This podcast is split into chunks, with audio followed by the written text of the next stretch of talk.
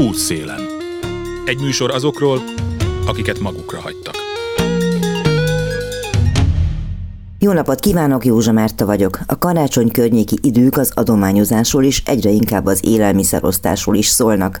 A mai áremelkedések miatt biztosan egyre többen lesznek azok, akiknek ez létfontosságú válik, és nem csak az ünnepek idején. Most egy nem rendkívüli, de mindenképpen ünnepi vasárnapi ebédet idézek meg. Egy adag gulyásleves és egy szeret töltött piskóta nem feltétlenül jelképnek főzetett süttetett, ám van olyan délidő, amikor önmagán túlmutat az egy tál betevő jelentése. Nem csak olyankor, amikor az éhezés fenyeget valakit, hanem olyankor is, amikor az az üzenet, nekem is nehéz, neked még nehezebb, így én teszek érted valamit.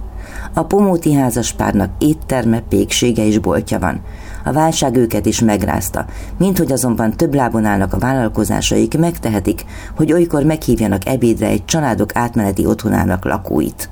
Olyan ebédre, amilyet az éttermükben is felszolgálnának. Pomóti Attila és Pomótiné polgárita színházba járó emberek. Így kerültek kapcsolatba Molnár Áronnal és a Noár mozgalommal. Szó-szót majd tettet követett.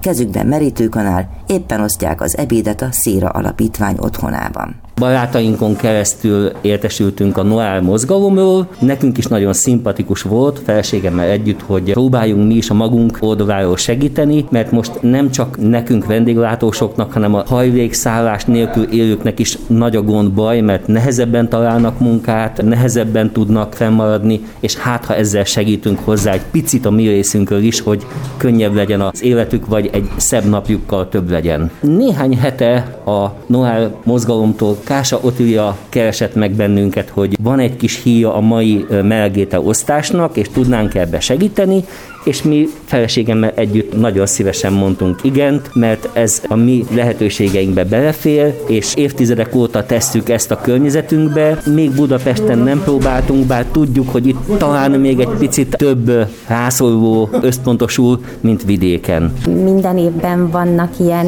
projektek, amikhez csatlakozunk. Volt már, hogy kórháznak segítettünk, ott mondjuk nem élelemmel, hanem árverezést csináltunk festményekkel. Mindig próbálunk beteg gyerekeken segíteni. Ételgyűjtést szoktunk csinálni ott a boltban, és utána meg kiegészítjük ezeket a dolgokat. Amikor látjuk, hogy mennyit adakoztak, akkor ahhoz mi még hozzáteszünk, hogy a környékben él rossz körülmények között lévő családoknak szoktunk segíteni, állatmenhelynek is. Olyan területen, ami úgy, úgy ott a környezetünkben a szemünk elé kerül, és, és látjuk, hogy jó helyre megy a segítség. Elcsíptem itt a folyosón azt a beszélgetést, hogy nagyon szeretik a színházat, tehát hogy az, hogy a Noárral kezdtek el dolgozni, annak van valami fajta színházi kötődése igen, is. Igen, van persze. Gyakran járunk színházba, Budapesten is, illetve hát sajnos az utóbbi egy évben ez nem mondható el, de amint lesz rá mód, nagyon szeretjük a koncerteket, a színházat, és, és minden ilyet, ami egy kicsit kiszakít a hétköznapokból, és szerintünk nagy szükség van erre. Azért milyen érdekes, hogy a vendéglátósok vannak nehéz helyzetben, az előadó művészek, és azok, akiknek nincs otthonuk, és mégis ezek az emberek segítenek körbe egymásnak. Ebbe belegondolsz? Igen, igen, belegondoltam meg abba is, hogy tulajdonképpen a jelenlegi rossz helyzetben is a sok baj ellenére azért megállapítottuk, hogy mi még örüljünk, hogy több lábon állva meg vagyunk. Természetesen sokkal rosszabb nekünk is anyagilag a, a vállalkozás helyzete, de annak köszönhetően, hogy most már három évtizede csináljuk, és folyamatosan bővülünk, és megpróbálunk több lábon állni, hiszen most ha csak a vendéglátás lenne nekünk is, biztos, hogy ezt sem tudnánk megcsinálni. Így a több lábon állás segítségével mindig átvészelünk ilyen problémákat, és ez nagy szerencsénk. Tehát így tudunk mi is segíteni, hogy nem omlottunk össze. Megtartottuk az összes dolgozónkat, és hát várjuk, hogy jobb legyen. És segítséget kaptak például a vendéglátásban levő dolgozóik után? Beadtuk a bértámogatási igényünket, elég sok adminisztrációval jár, és igazából az első időszakban nem, hanem most február elején kaptuk meg a novemberi-decemberi hónapra a bértámogatást, tehát most egybe megkaptuk a két hónapot februárban. Útszélen. A Szociális és Rehabilitációs Alapítvány által működtetett 15. kerületi otthonban nagy a gyerek zsibaj. Többnyire lakhatási nehézséggel küzdő családok laknak itt. De vannak olyanok is, akik egyedülállóak, nem tudnának albérletet fizetni, de itt méltányos áron lakhatnak addig, ameddig legalábbis valamennyire rendeződik a helyzetük. Bogdán Imre számára van remény arra, hogy legközelebb nem itt találkozunk, hogy valóra válhat egyetlen megmaradt álma egy élhető albérlet. Abban, hogy most nincs otthona, két igen gyakori ok játszik szerepet. A munka és a család elveszítése. Sajnos hajléktalan vagyok. Négy hónapja vagyok itt, 60 éves vagyok. Jelenleg munkanélküli van három építőipari szakmán, de a 60 év az eh, meglehetősen korlátoz a munkakeresésben de azért bízom benne, hogy hamarosan sikerül. Mikor volt utoljára munkája? Decemberben. Ez a járványhelyzet egyébként sokat rontott a helyzet? Nagyon-nagyon sokat. Építőiparban dolgozom. Nagyon hátravetette az egészet. Most olyan hullámvölgy van az építőipar. Egyrészt a vírus miatt, meg amúgy is várható volt. Még a fiataloknak is nehéz munkát találni. Néhány évvel ezelőtt még a 70 éveseket is felvették, azt mondhatom. De most már, hogyha valaki eldob egy paklit a körúton, az biztos, hogy festő vagy könyvesbe áll bele. Nagyon visszaesett az építőipar.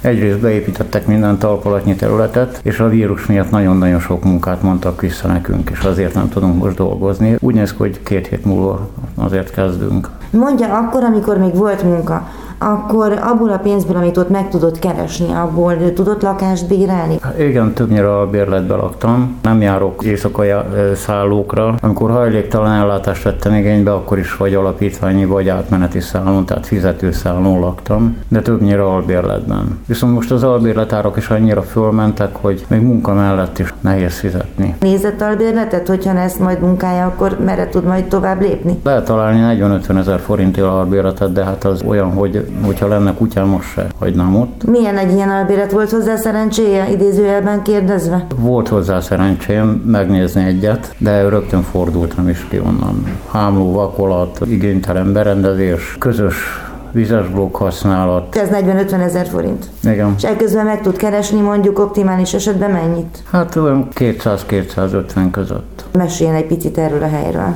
Úgy, mint szálló, nagyon jó. A térítés idé alacsony, nagyon kultúrált, ketten vagyunk egy szobába, TV, hűtő, minden szobának a felszereléséhez hozzá tartozik. Hát a konyha és a fürdő használat az közös. Jobban kap segítséget valahonnan, hogy ki tudjon innen menni, mert feltételezem, hogy nem az a cél, hogy itt maradjon, hanem hogy tovább tudjon valamerre lépni. Mi volna az optimum, mi a legfőbb vágya? A legfőbb vágyam? Jó kérdés, és elég nehéz. Hát talán egy albérlet, mert abban már nem nagyon reménykedem, hogy saját lakásom lesz. Családja van, volt? Sajnos nincs. Tehát gyakorlatilag egyedül kell megküzdeni az élet dolgaival. Igen. Budapesti? Születésileg nem, de 25 éve élek Budapesten. Amúgy Pécsi vagyok, Komlón születtem. A szakmája hozta ide? Na, egy családi tragédia, meghaltak is fiam és a feleségem 90-ben, és nem tudtam Pécsen maradni. Útszélen. Légvonalban 12.652 kilométer. Ez a csilei és a magyar főváros közötti távolság. Carlos Látes Pávez a 20. század egyik legvéresebb kezű diktátora erről menekült családjával kamaszkorában Magyarországon kötöttek ki, és ő már a pályaválasztáskor úgy gondolta, hogy vissza kell adnia valamit abból a sok segítségből, amelyet a családja kapott. Derűs, pörgő, egyszerre mindent csináló ember. Nehéz nem keserű szívvel gondolnom arra a propagandára, amelynek a céljaira használja mostanság a hatalom a menekült kifejezést. Meséljen valamit magáról, honnan fújta ide a szél? Ó, nagyon messziről, én Csillében születtem. Talán az idősebb radiohallgatók talán emlékeznek arra, hogy 1973-ban volt egy nagyon durva katonai pucs Csillében. Salvador Allende Igen, igen, igen, és akkor a családomnak el kellett jönni Csilléről. Én nem akartam eljönni, de 16 évesen hát nem volt igazán súlya az én véleményemnek. Azért nem olyan egyértelmű, hogy pont Magyarországra kerültek onnan. Nem, nem, nem, nem egyáltalán az az csak hogy mi Peruba mentünk. Peruban nem kaptunk semmilyen tartózkodási lehetőséget, csak ideiglenesen, amik megoldódik valahogyan, hogy hova mehetünk tovább.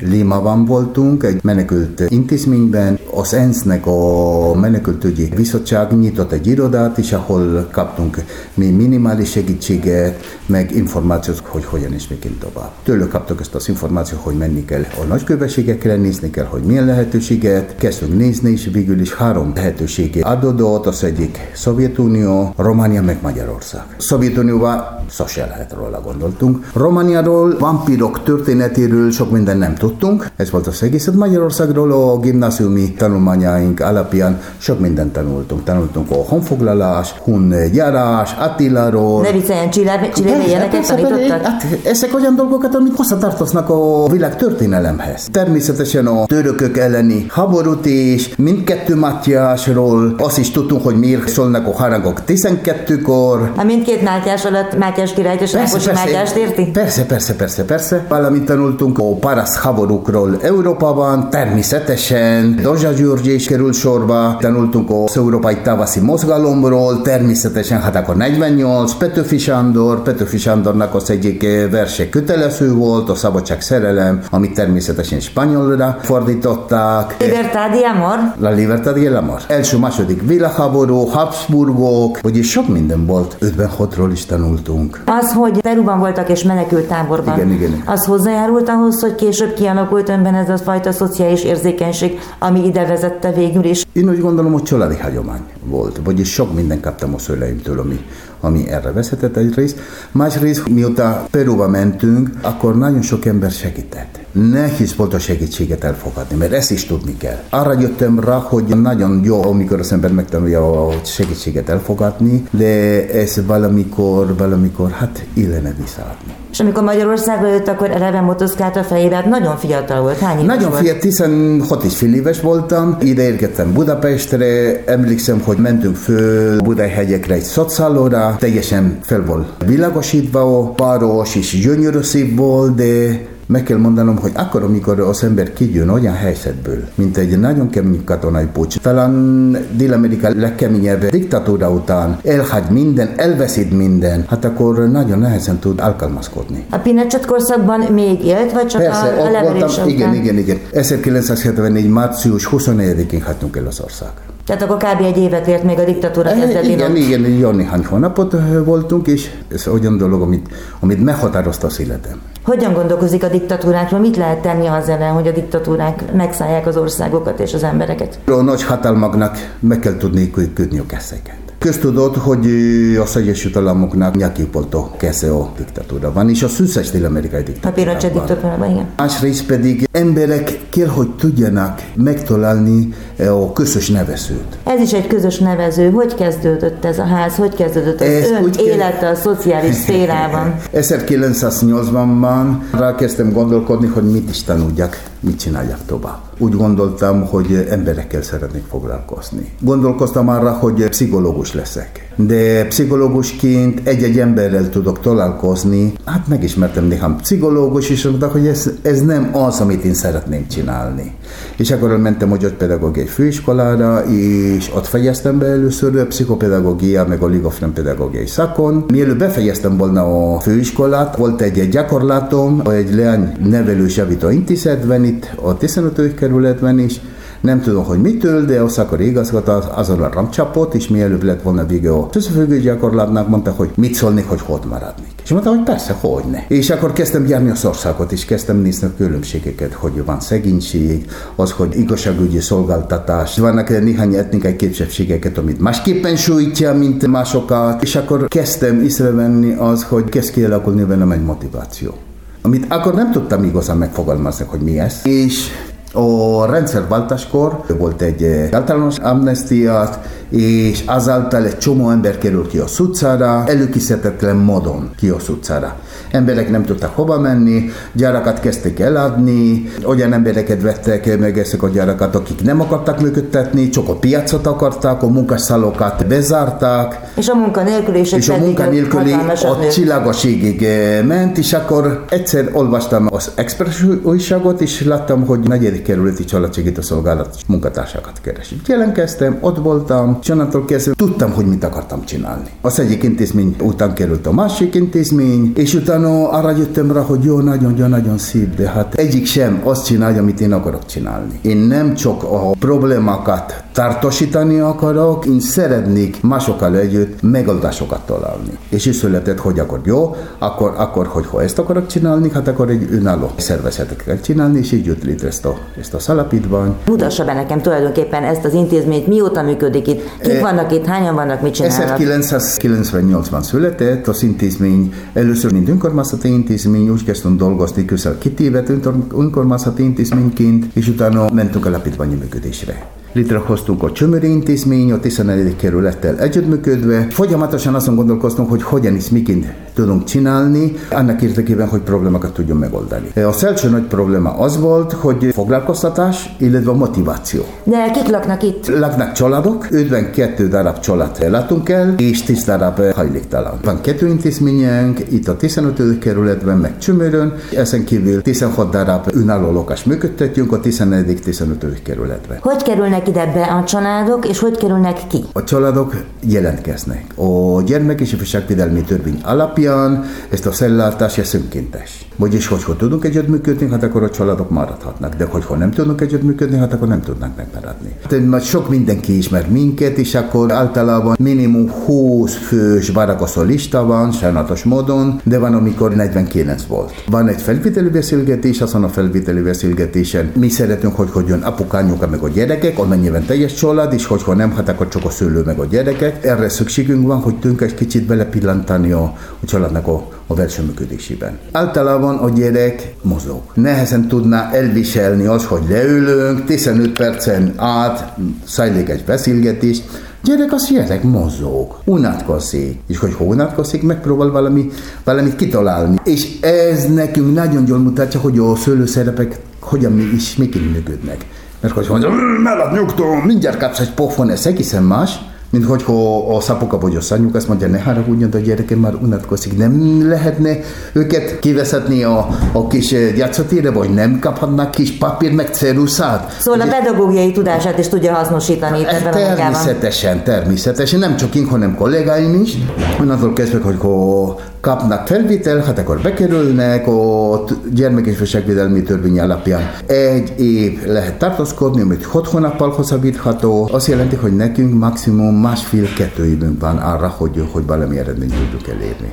Családok ide kerülnek az együttműködés kapcsán, és alapján van lehetőség arra, hogy a család kikerüljön egy általunk megnevezett külső férőhely, lényegében egy önálló lakás. Tehát az már átmenet a szálló és az albérlet között. Igen, abszolút mértékben, és ez nagyon jó, mert, mert akkor azt mondja, hogy a puding próbálja ezt maga is. Hát akkor nézzük meg ott, hogy a család hogyan tud alkalmazkodni egy abszolút mértékben normális, mindennapos közeghez. És akkor természetesen a szociális munkás egy kicsit visszaveszi az egészet, és akkor kívülről megpróbáljuk megnézni, hogy a család hogyan is miként, és lehetséges, hogy vannak más dolgokat, amit kell eh, segíteni a családnak, amire itt a szintézményen belül nem derültek volna ki. A családoknak a 60%-a kikerül a szenátorrendszerünkből. Ez azt jelenti, hogy saját lábukra állnak? Ez azt jelenti, hogy nem mennek más intézményre. Kettő lehetőség van általában, az egyik, hogy nagyon sok család önkormányzati lakásba kerül, egy együttműködés a 15 és a 11. kerületi önkormányzattal. A szalapítvány születése óta már közel 100 család került ki önkormányzati lakásban, és ebben a szíven már tudjuk, hogy négy család minimum. Ezek a családokat már a hiten megnéztek a lakásokat, és elfogadtak, vagyis ez, ez már abszolút mértékben biztos. Valameddig követik a sorsukat? Természetesen, természetesen nem csak, hogy követjük a sorsukat, minden egyes család rettentően nagyon őröl, és telefonálnak, és őrölnek, és mondják, hogy igen, nagyon szépen köszönjük, és mondom, hogy jó, rendben van, de mi annak örülnék, hogy ha netán valamikor bármilyen probléma van, ne kezdjenek gondolkodni, hanem azonnal jöjjenek, mert nagyon sokszor a problémákra lehet megoldásokat találni, hogy ha megfelelő információval rendelkezünk. És jönnek?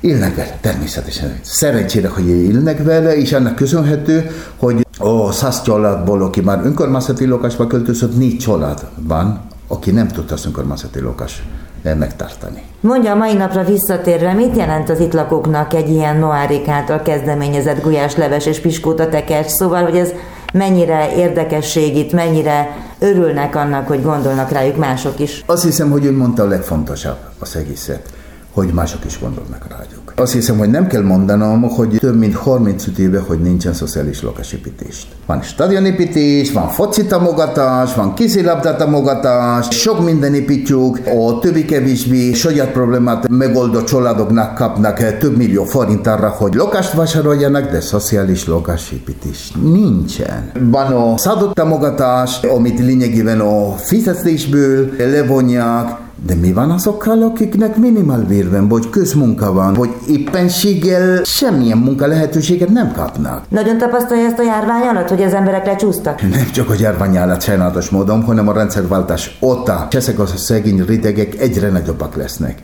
és ez már aggasztó. Mondja, én boldog ember úgy érzi, hogy megtalálta magát itt Magyarországon és a szakmában? Hát természetesen abszolút mértékben elégedett, nagyon gyotálszók, időnközönként csak gondok vannak, mert úgy gondolom, hogy lehetne sokat többet csinálni, hogyha többen lennénk. Hogyha több ember szeretne az, hogy problémát oldjuk meg. Hogy több önkormányzat lenne, aki szociálisan érzékeny. Aki több szakember lenne, aki, aki nem, nem látja az, hogy mi az, amit a törvény kötelezik, hanem ennél sokkal többet akar csinálni azért, hogy problémákat megoldja. Azok az emberek, akik itt laknak önöknél, valamilyen szinten tudnak segíteni? Tehát előfordul, hogy ők is mondanak olyan gondolatokat, olyan ötleteket, amelyeket meg lehet fogadni és tovább lehet vinni? É, nem csak az, hanem egymásnak is segítik. Nagyon sokszor előfordul, hogy az egyik család kap egy önkormányzati lakást, beköltöznek, és akkor jön valaki, aki segít tapetázni, és másik segít takarítani. Ez nagyon jó dolog, amit én tartom, mert, mert legalább ét kis berkekben látom az, hogy a szolidaritás újra születőben van. Tudnak-e támogatókat találni? Nagyon nehéz időket élünk, mindenki panaszkodik. Igen, igen, nagyon nehéz időket élünk. Meg kell mondanom, hogy múlt évben a járvány első szakaszában és mindvégig a szociális terület, ez egy elhanyatott terület, sok minden lehet támogatni, és hogyha az emberek megnézik a járvány első szakaszában a Facebookot, hát akkor köszönjük a szorvosoknak, köszönjük a szapolóknak, köszönjük a mentősöknek, rendőröknek, tanároknak, buszvezetőknek, de senki nem írta az, hogy Köszönjük a szociális munkásoknak. Rosszul esett. Mert én úgy gondolom, hogy rendben van, senki nem vitatja azt. Én sem vitatom azt, hogy a gyárványnak a, a leküzdése első frontban áll az a szegészségügy. Ez egyértelmű. De azért bocsánat, második fronton ez a szociális terület. Meg kell mondanom, hogy a cégvilágon semmit nem kaptunk hogyha nem lettek volna olyan mozgalmak, mint a Noir, vagy mint a Maszko fronton, vagy egyszerű mindennapos emberek, akiknek volt egy darab anyag is, volt egy kis varrógépet is, vártak nekünk 15 darab maszkot is, mondták, hogy tessék, hát akkor nagyon nehéz dolgunk lett volna. De ebből láttunk, és kaptunk, és nem is keveset. Nagyon szépen köszönöm, muchas gracias. Hajrá! És nagyon remélem, hogy február 15-én meghallgathatom önöket. Mindenféleképpen azt hiszem, hogy akkor interneten fogok önöket is követni. Pomóti Attila és Pomótiné polgár Rita, a Noár mozgalom által szervezett ebédosztás adományozói, Bogdán Imre, a Szociális Intézet egyik lakója, és Carlos Látes Pávez, a Széra Szociális és Rehabilitációs Alapítvány ügyvezető igazgatója voltak a beszélgető társaim. Köszönöm. A műsor második részében pedig karácsonyi ajándékozási ötletet adok, olyat, ahol mindenki jól jár, és jut a rászorulóknak is. A hírek után. Útszélen. Józsa Márta vagyok, gondoltam adok egy ajándékozási ötletet, olyat, aminek mindenki használt veheti, és ezzel másokon is segít. Korábban jártam az egyik budapesti charity boltban, nos ez ilyen. Gyakran jár ide? Viszonylag, vagy egy hónapban párszor megfordulok adományboltokban, nem feltétlenül itt, hanem így a környező budapesti adományboltokba szoktam járkálni. A múlt héten hoztam ide ruhákat, hogyha valami felhalmozódik, azt itt le tudom adni. Szerintem nagyon király, hogy van ilyen erre lehetőség. Tehát, hogy venni és meghozni is szokott. Igen. Én, hogy ezek így forogjanak. Környezetudatosság van emögött, vagy hasznosság? Főként. De mondjuk az is hasznos. Plázákban már nem vásárolok, főleg turkálókban, adományboltokban, hogy nagyobbnak érzem hogy a dolgoknak az értékét. A boltot Bangó Mária Mónika vezeti, ha személyesen nem is, de látásból sokakat ismer a betérők közül. Most már lassan kettő éve dolgozom itt a Charity-nél. Igazából szeretem ezt a munkáért, nagyon szeretek itt dolgozni. Mennyire közösség ez? Tehát, abszolút, mennyi... abszolút, tehát nagyon sok ugye törzsvásárlónk van, aki ugye napi szinten, általában aki egyszer bejön a többségében visszajáró nagyon sokan tényleg csak bejönnek, megkérdezik, hogy vagyok, vagy ők is vesznek egy apró pici, tényleg ilyen 50-100 forintos dolgot, de így a családias közösség az igen, az így működik. De van, akit ön tanít be? Igen, igen, ugye most egy új kolléganő, és azt látom, nagyon tetszik neki. És valóban vidáman csillog a szeme. Facskó Julianna örül, hogy itt lesz a munkahelye. Honnan tudott arról, hogy itt van ilyen volt? A kolléganő nekem nagyon-nagyon-nagyon régről ismerősöm, és ő ajánlotta, hogy van lehetőség. És mit mondott, hogy miért jó ez a hely? Igazából én is mindig próbáltam környezettudatosan élni, és mindig próbáltam segíteni az embereknek, de soha nem volt lehetőségem. Így viszont részt vehetek egy olyan dologba, azt gondolom, ami kicsi erőfeszítéssel, és mégis egy hatalmas nagy dologba tudok részt venni. Tudunk segíteni az embereknek, a rászorulóknak, egy kicsit szebbé tudjuk tenni a földet. És egy barátságos munkahelyen dolgozhat. Így van. Útszélen. A charity boltokban olyan tárgyak vannak, amelyek valahol porosodtak és már nem okoztak örömet a gazdáiknak. Újat vettek helyette, vagy csak egyszerűen ráuntak, kinőtték a gyerekek, és így tovább. Kidobni sajnálták, vagy éppen tudatosan nem akarták növelni a szemétdombokat, és behozták valamelyik boltba. Itt valaki, akinek szüksége van rá, potom pénzért megveheti. Sái Gábor a Charity Hálózat alapítója, stratégiai vezetője, 2009-ben Amerikában találkozott ezzel a modellel, és azonnal beleszeretett. Nem volt persze biztos abban, hogy éppen a gazdasági válság kellős közepén sikerül majd megalapítania egy olyan vállalkozást, amelyel mindenki jól jár. Az, aki megszabadul a fölöslegessé vált tárgyaitól, méghozzá úgy, hogy az valakinek örömet okoz, és egyúttal sikerül elkerülnie azt, hogy növeljük az ökológiai lábnyumunkat.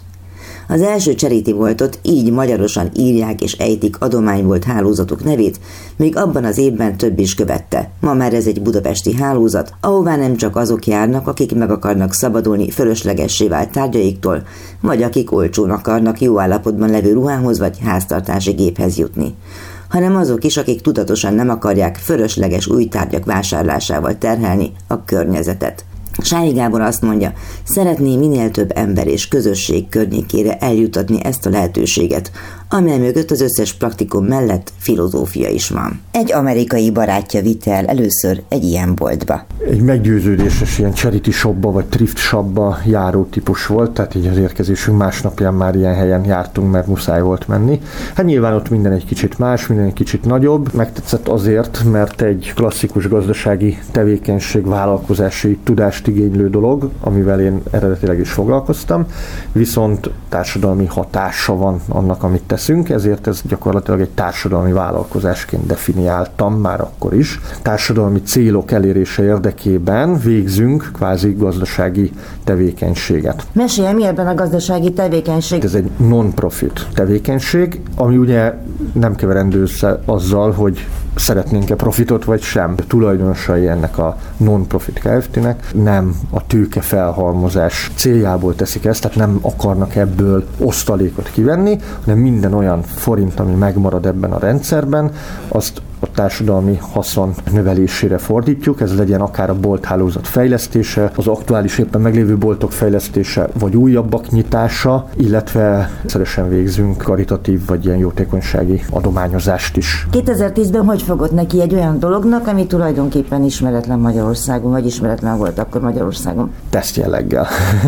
Kíváncsiak voltunk, április 1 voltunk egyébként 10 évesek, tehát az első üzletünk akkor nyitott. Megpróbáltuk felmérni, hogy egyáltalán a magyar társadalom hogy fogad egy ilyen típusú hívjuk üzleti modellt. Rögtön felmerül mindenkiben először a kérdés, hogy sokakban, hát világ legjobb üzlete, ingyen kapom, pénzért adom. Hát azért ennél ez nyilván sokkal bonyolultabb, és azért rengeteg más költség is van, mint az áruértéke. Nagyon pozitív volt a fogadtatás és a visszacsatolások, ezért pár hónap alatt kiderült számunkra, hogy ezzel érdemes egy kicsit jobban foglalkozni. De honnan tudták az emberek, hogy van ilyen? Csak onnan, hogy beleütköztek. Tehát az elején erre semmiféle forrásunk nem volt, hogy ezt népszerűsítsük, reklámozzuk. Egyszerűen bele belebotlottak, és ott a mikrokörnyezetben, tehát ott a bolt környékén, ezt így rögtön egy ilyen hálózatban gondoltuk el működni. Aminek most kilenc darabja van, ha jól emlékszem, Így ugye? van, most kilenc. Így van.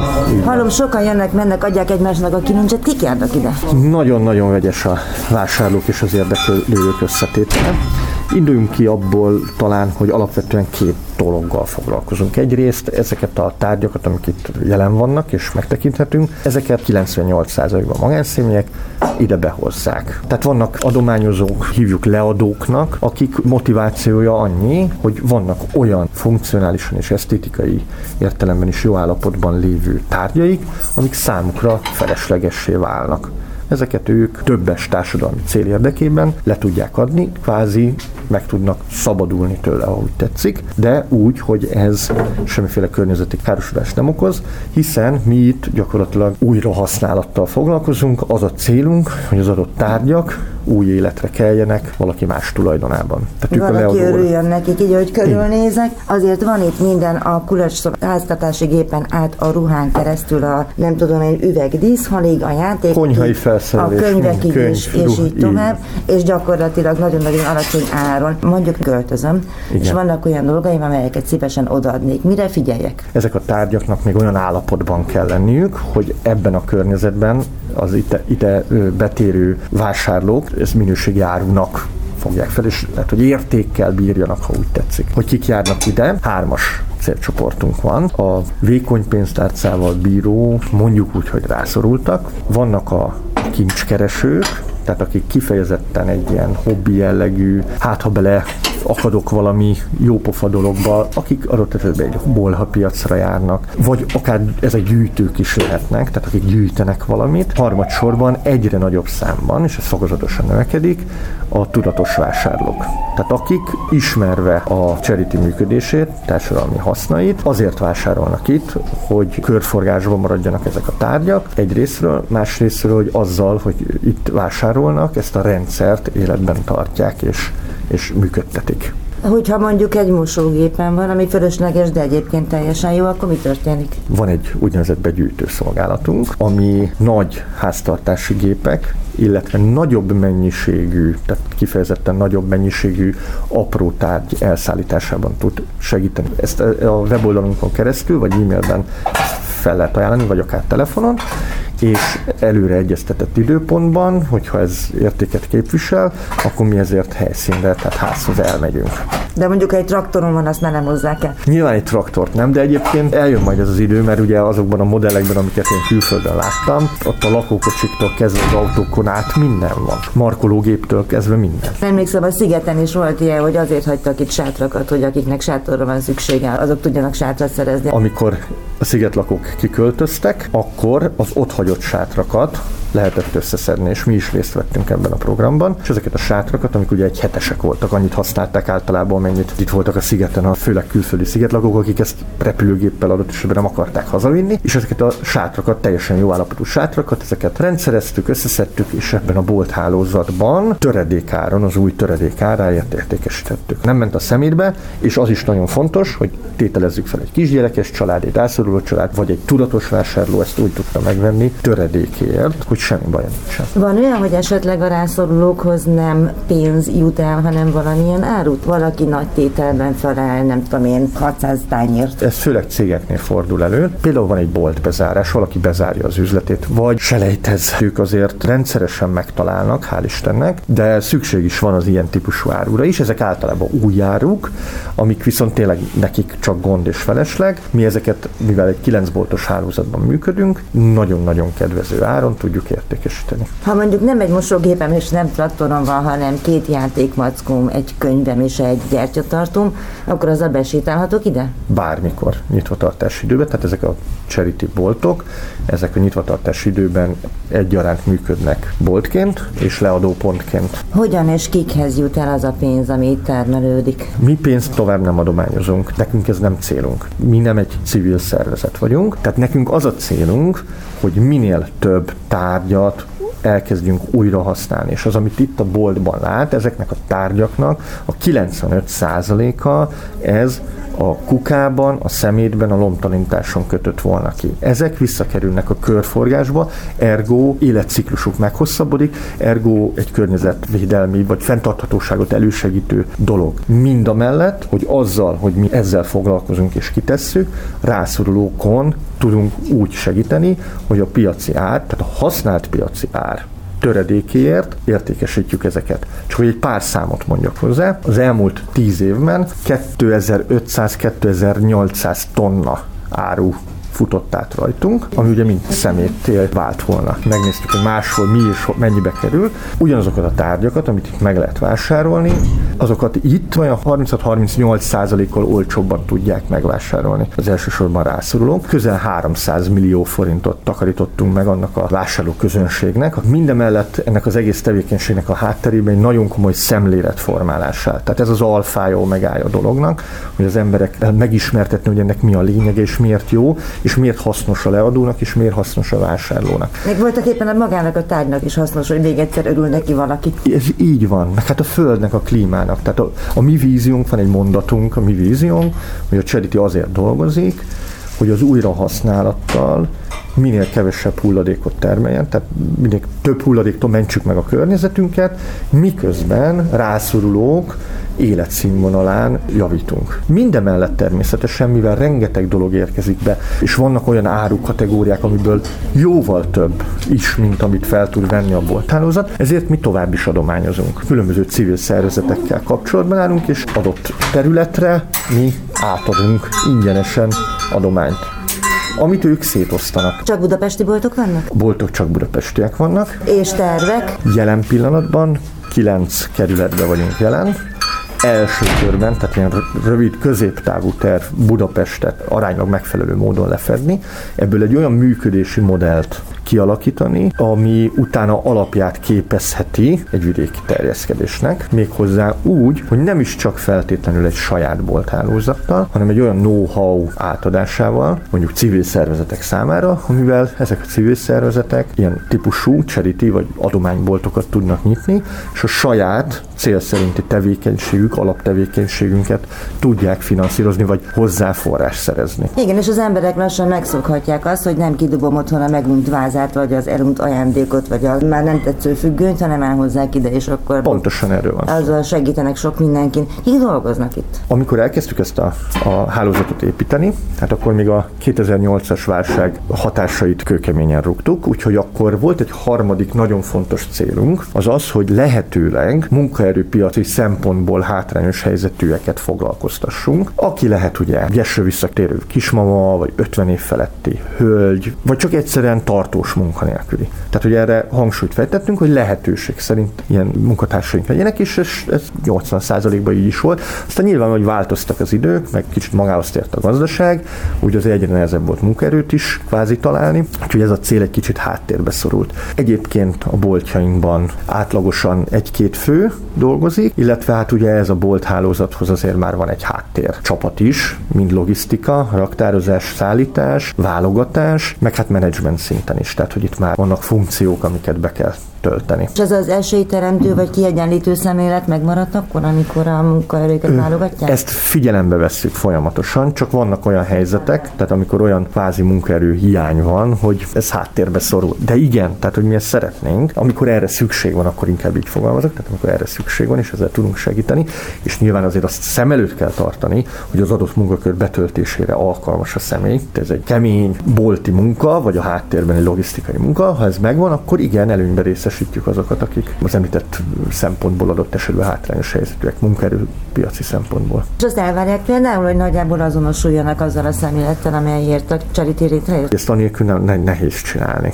Nehéz lenne. Nehéz egyébként nem azonosulni vele. Amikor az első boltot elindítottuk, tényleg teszt jelleggel, mert nem tudtuk, hogy a társadalom hogy reagál rá, és hogy meglepően várakozáson felüli módon pozitív volt a visszacsatolás. Tehát, hogy igazából nem tudom, hogy van-e olyan, mi lehet az, ami miatt ez valaki adott esetben nem szereti és nem érti. Olyan van, hogy nem érti. Tehát olyan, olyan előfordul. Tehát hangsúlyozom, ez egy elég speciális modell. Tehát ez nem a klasszikus adományozok azért, hogy aztán az adományomat tovább juttassam arra rászorulók részére, vagy az adományok eladásából egy az egybe az összes fennmaradó összeget felajánlom nem tudom melyik civil szervezetnek. Nem ennyire klasszikus ez a történet, de hogyha egy kicsit mögé nézünk, ez egy sokkal több módon társadalmilag hasznos tevékenység, amit végzünk. Melyik volt a legérdekesebb tárgy? Van erről valami sztori, amit behoztak? Hát itt a tíz év alatt, fú, szerintem nagyon kevés dolog van, ami nem fordult meg, majd úgyis kivágja, de itt hoztak már be csomagolt, tehát eredeti guminőt, kaptunk koponyát, ami ott volt a plecsni, hogy ezt valaki valamilyen egyetemről, egyetemről lenyúlta. lenyúlta, vagy valonnan valakinek oda kerül, és ide bekerült hozzánk de kaptunk értékes porcelánt, főleg hagyatékban jellemzően bennmaradt ékszert, retro tárgyakat, tehát olyan retro tárgyak jelennek meg, amik mondjuk az én gyerekkorom, de nálam idősebbek gyerekkorát is megidézi. Mondtam is, hogy egy filmes kellékesnek ez egy aranymánya. Hát így van, így van, ez abszolút 19. századi könyv. Tényleg, akkor mi van, hogyha behoznak egy-két millió érő könyvet? Egyrészt arra rá kell jönni, hogy az annyit ér. Ez a legnagyobb és legnehezebb feladat, és ez nem csak a könyvre, bármire igaz ezt észre kell venni abból a nagyon sok mindenből, hogy ez valami különleges, meg kell vizsgáltatni. Egyébként ilyen nagy értékű dolog, hogy te hoztak volna egy milliókat érő festményt, vagy egy milliókat érő ékszert, vagy, tehát ilyen azért nem volt tehát ez még nem fordult elő, vagy nem vettük észre, ugye ez a másik dolog. Nyilván itt már nem elsődleges szempont az, hogy valaki a sokkal olcsóbban vegye meg. Tehát ugye az áru is alapvető képfajta. Tehát vannak a, az alapáruk, az alaptömegáru cikkek, amik, amik fontosak, hogy nagyon jó áron legyenek és elérhető legyen a rászorulók részére, de mondjuk egy retro különlegesség, vagy egy antik tárgy, egy kincskeresőnek, egy, egy gyűjtőnek, hát még így is olcsóbban kapja meg nálunk, mint máshol venné meg, mondjuk egy antikvitásban. Ő neki ez ezért érték, és az abból befolyó összeg ezt a rendszert, ezt táplálja, működteti.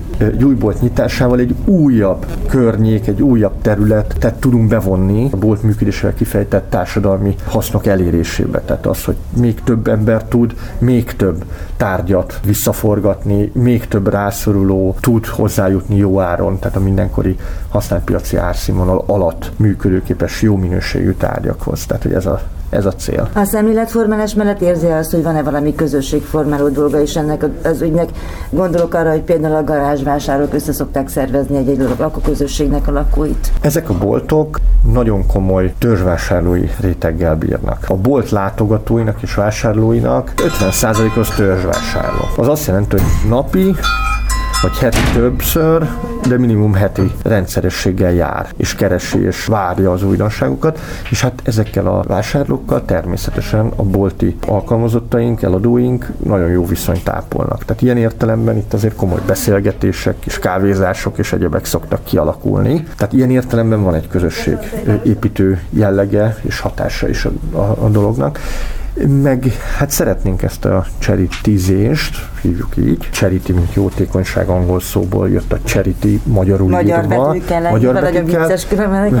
És akkor ebből jön a charitizni, tehát charitiz, ez jelentsen leadást, jelentsen vásárlást, ez teljesen mindegy, mind a kettőt magába foglalja. Szeretnénk ezt népszerűsíteni, szeretnénk ezt szexivé tenni.